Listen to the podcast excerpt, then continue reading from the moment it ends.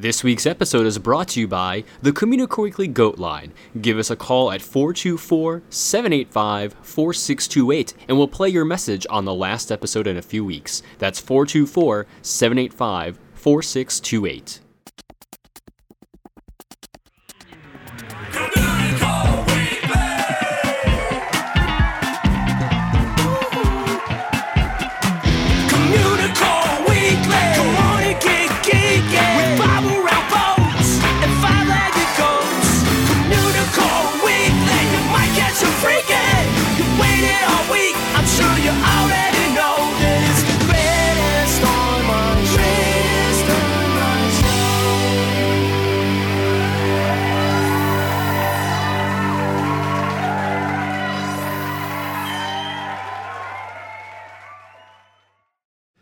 And welcome to Communicore Weekly, the greatest online show and home of the world's first pair of independently born identical twins.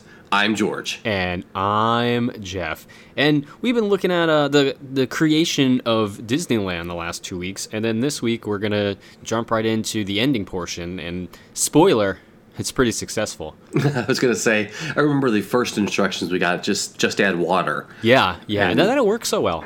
Yeah, it was a mess. That's how we ended up with Disney California Adventure. That is very true. Anytime water falls from the sky here in Southern California, none of, none of us know what to do anymore. Apparently, And it's an adventure. it, it, well, I don't know if it's an adventure, but Well, I mean, you spent years driving through snow and ice in New Jersey. I mean, did. But these people Yeah, have you did. not. You so nightmare. Yeah, that's true. That's true. A little bit of water everywhere. Oh yeah. Yes. What a mess. yes. All right, right. let's let's talk about Disneyland. It's time for Disney History. So, for the last two weeks, we've been talking about Disneyland's creation, and we left off with ABC agreeing to foot the bill for Disneyland itself in exchange for a weekly television program from the Disney studios, with Walt himself hosting. With studio funds depleted and all credit exhausted, the ABC deal granted Walt the finances to forge ahead with Disneyland. Many, though, initially saw this agreement as a double edged sword.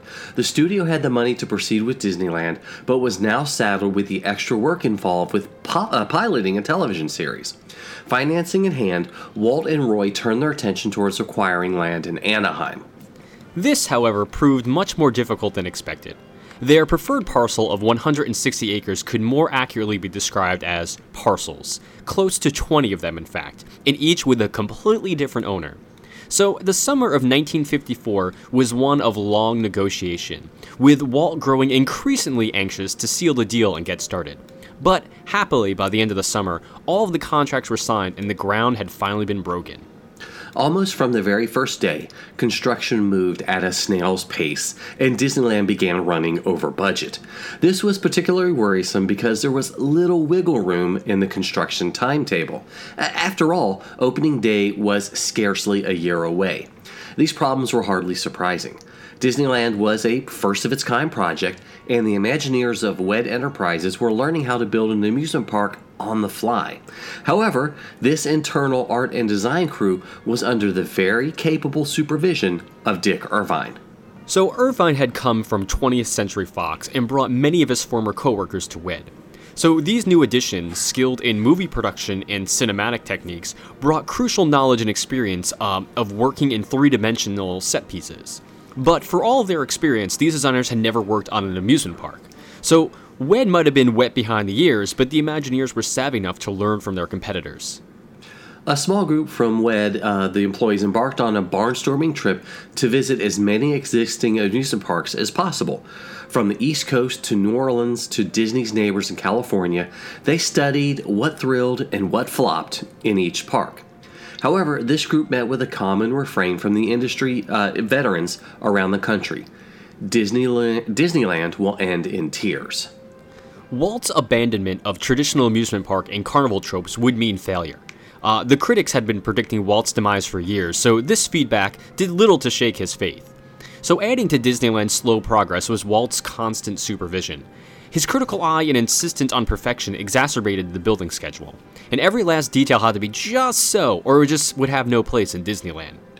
While Walt was no stranger to delays and expanding budgets, ABC was less than pleased with Disneyland's progress. The park's costs had already far exceeded what Roy had quoted during negotiations, and the finish line was still over the horizon. But the Disneyland project had crossed the point of no return, and there was no way back now. However, ABC was thrilled with the studio's television show, the aptly named Disneyland. From the very first episode on October 27, 1954, Walt captivated the nation's imagination with his weekly program of live action and animated wonder, and of course, frequent updates on Disneyland's attractions. This unique mixture of an advertisement and entertainment whetted his, his audience's appetite for the park's opening in July 1955. The show was a smash hit, enjoying high ratings and amassing a very large following. What at first appeared as a necessary concession to secure funding for Disneyland was no longer a burden. In those frantic final months of construction, workers hustled to get ready for the park's opening. The Disney studio was cutting it so close that final testing for the more elaborate aspects of Disneyland, such as the fireworks spectacular and the railroad, did not get underway until there were just mere weeks left. As the last tweaks and touches were added, Disneyland finally sat ready to welcome its first visitors. The Main Street station of the Disneyland and Santa Fe Railroad, perched above the main gates, welcomed visitors to this happy place. The turn of the century shops and town square of Main Street, USA provided a charming stroll into yesteryear before leading it to Disneyland's main hub at the center of the park. Standing proudly in Disneyland's hub was the park's centerpiece, Sleeping Beauty Castle. It was undoubtedly the quintessential expression of Walt's majestic vision for Disneyland. The iconic castle, in all of its glory, was purposely built smaller than most might have expected. Dave Smith, Disney's former chief archivist, explained that, quote, Walt did not want a large castle at Disneyland because he felt that the medieval European tyrants had built huge castles to intimidate the peasants. Walt wanted a small, friendly castle instead, end quote. And there has never been a friendlier castle than the one found in Disneyland. And it's so weird considering the other ones are so massively huge, so like that whole Well- thing is out the window. Basically, Walt just called us peasants. That's true. That's what happened. So, Sleeping Beauty Castle also served a far more practical purpose, acting as the park's main weenie. So, Walt himself created this term to explain how guests could be drawn to the castle at the park center, much like a dog could be led around by a hot dog. So, to this day, Sleeping Beauty Castle remains the landmark that draws visitors, uh, visitors into the heart of Disneyland. And though the castle lays uh, through through the castle lays Disneyland's true star, Fantasyland.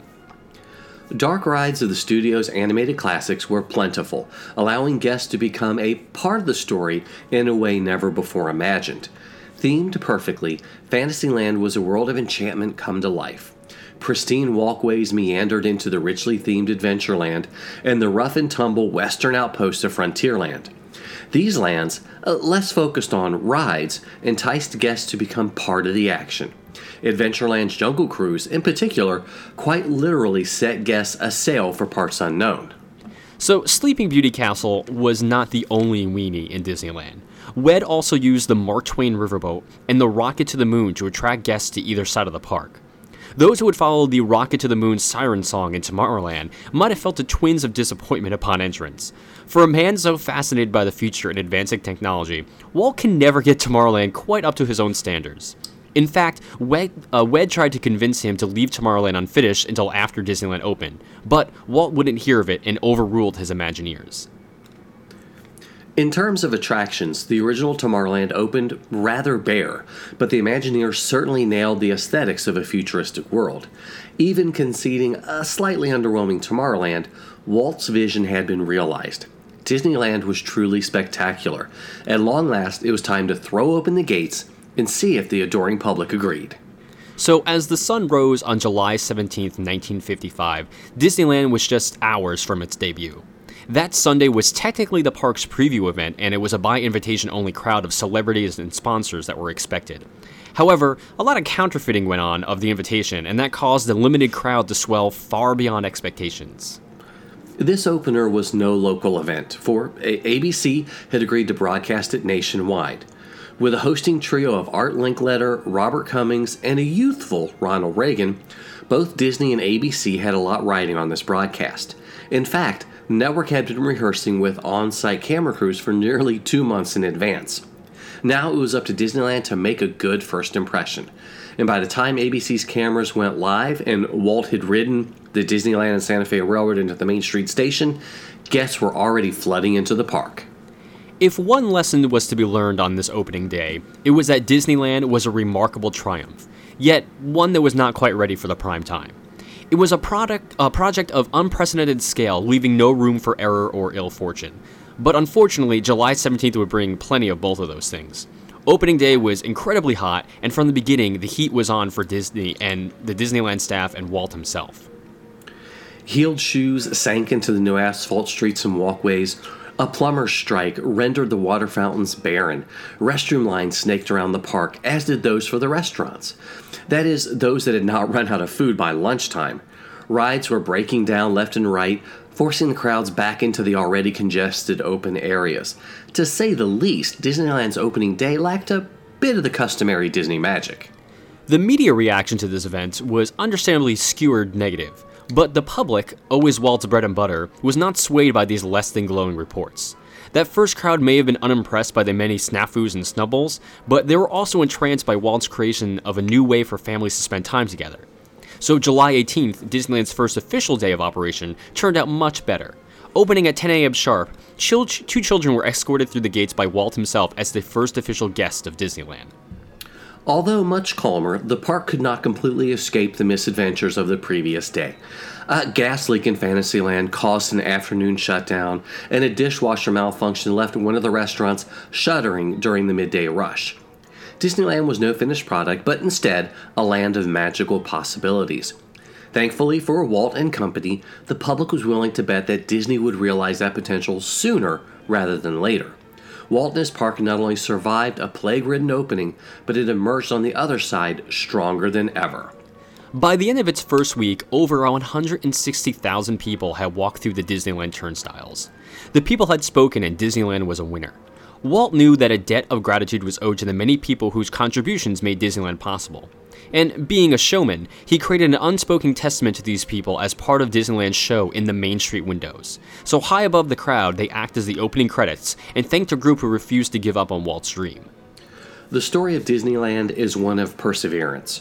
Walt never relinquished his dream, even when he was the only one who believed in it. The creative geniuses of WED did not turn back when confronted with seemingly impossible objectives. And while investors and money men frequently get a bad name for putting uh, profit and business above all else, they too remained entrenched. When Disneyland broke ground, the studio had budgeted under $5 million for its creation. And of course, by opening day, the price tag had ballooned to $17 million. So everyone involved went toe to toe with a world that told them it could never be done.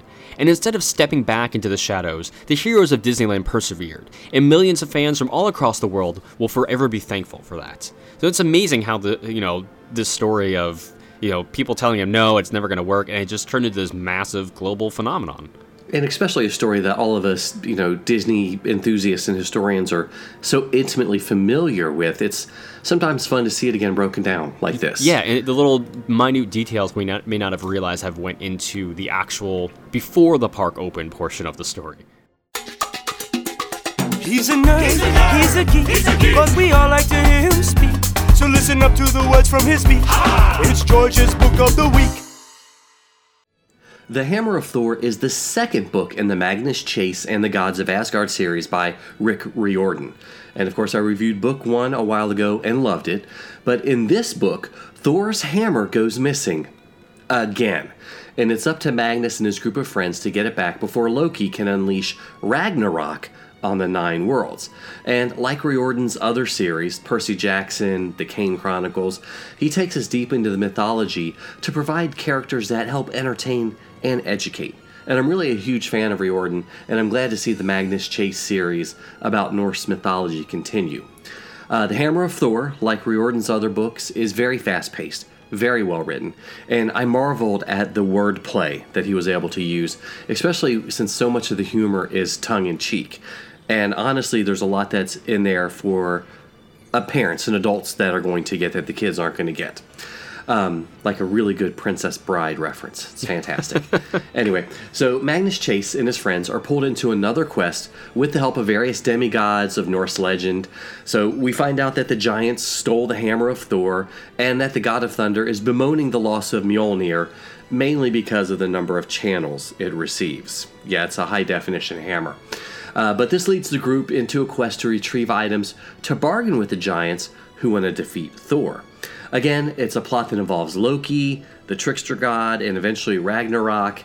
And, and Thor, again, as a character, like in the first book, is completely unexpected and really helps liven up the storyline. I mean, he's really a heavy metal buffoon, for lack of a better term, but it's still great. Um, so Riordan introduces a new character who has a direct tie to Loki. And I'll use the female pronoun of she, but she's an important member of Magnus's group. Uh, the character is also gender fluid, and she does change between being a boy and a girl. And I'm really glad that Riordan created this character and ties her directly into Norse mythology, especially the fact that Loki, the trickster god, could change his sex at will. Uh, you know, this is I thought this was a great thing for Riordan to do, especially for kids who might have a hard time identifying with characters in modern literature or might need uh, to see a very positive role model in how they're feeling themselves. So, as I sort of mentioned earlier, Riordan does a wonderful job of tying pop culture and geekdom into his books. There's a section in which Magnus and his gang has to battle with giants in a bowling alley yeah, with Prince references in it. You know, the artist. I was like, that's cool. I love it. Anyway, so The Hammer of Thor is a great read for tweens, teens, and adults. It's got great pacing, and Riordan really does impart a lot of education in the process. And of course, Marvel fans will enjoy the more traditional view of the gods like Thor and Loki, but this book does not take place in the Marvel Universe at all. Regardless, The Hammer of Thor is a great read. Highly suggested two Mjolnirs up, if I can do that. You can't lift them. I know I can't. So anyway, this week's book is The Hammer of Thor by Rick Riordan. You don't know what you know till we know you. You just don't know. Here's one little fact we bet you didn't. One little fact we bet you didn't know.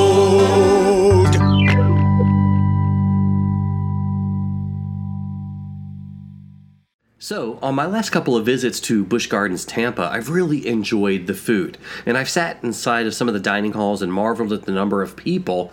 And I wondered, in an average day, who eats more food? The people attending the park or the animals? So I reached out to the Busch Gardens Twitter uh, handle, and they responded that the animals consume much more food than the people which kind of surprised me. But then again, I'm not sure how many cheeseburgers or Caesar salads that elephants eat offhand. But now we know you. Sometimes you might see it, sometimes you don't. Hey, look, what's that? It's a five legged goat. In the Festival of Fantasy Parade at Walt Disney World's Magic Kingdom, there are tons of amazing floats, but one of them holds a nice little tribute to a parade of the years past. So on the Little Mermaid float, there's the Sebastian, who is leading the charge uh, uh, for the front of the float itself. So that Sebastian is actually from SpectroMagic. It was on the Little Mermaid float for years and years. So he must really love parades if he if he came back to that. Yeah, I was really disappointed that you didn't talk about the Dole Whip float or. I'm not a fan of the Dole Whip float. I know, but still, we could have talked about floats. I just like the regular old Dole Whip. Why does it got to be fancy? Well, I was just trying, just trying to tie the float into it. All right, I understand. You know? I get it. You people like the float. Exactly. And speaking of float, well, no, that wasn't a good segue. Hold on. I've got a better one. Slightly, not really. Here we go. But um, in case you weren't aware, the year of a million or so limited time cadets weekly prize contest is about to float away. You're right, it wasn't good. forever. Darn it! I tried. You tried. Uh, you know, if I plan these out better. Anyway. Yeah, like we So- ever do. exactly. So for almost the past two years, we've been giving a prize away every week, and we are dwindling down to the last few episodes. There's still time to get your name in. You got five weeks.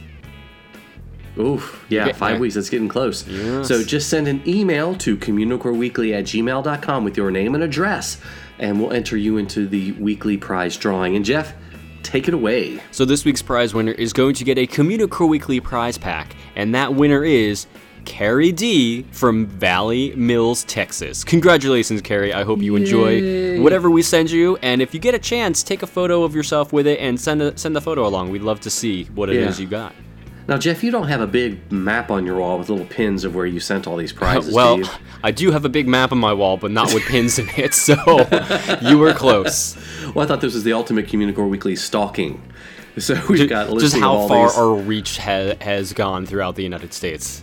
Exactly, because it's too expensive to ship overseas. Yeah, yeah. We're not really too much in Wyoming, I don't think. I'm looking at the map. No, That's interesting. yeah. That's interesting. Maybe, Yeah, they, don't, maybe they don't have the internet there. That's the only explanation. Ooh. Yeah, Anyway. so thank you guys so much for watching and listening to another episode of Communicore Weekly. However, you get the show, whether it's on YouTube or from iTunes, leave us a comment, leave us a rating. We'd love to hear what you think. And again, email us at communicoreweekly at gmail.com if you'd like a, to leave a comment about the show, enter the contest, or just say howdy. You can also like us on Facebook at facebook.com slash Communicore Weekly. And follow us on Twitter, Instagram, and Periscope. I'm at Imaginerding. He's at Jeff Heimbuck. And of course, give us a call on the Communicore Weekly Goat line at 424 785 4628.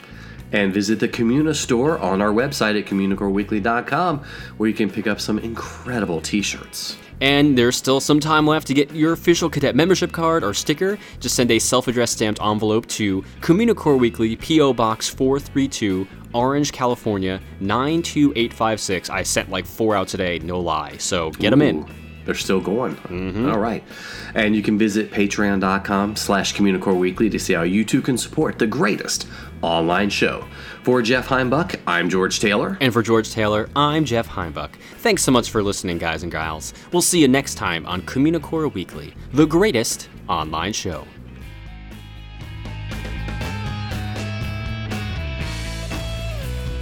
Spicy.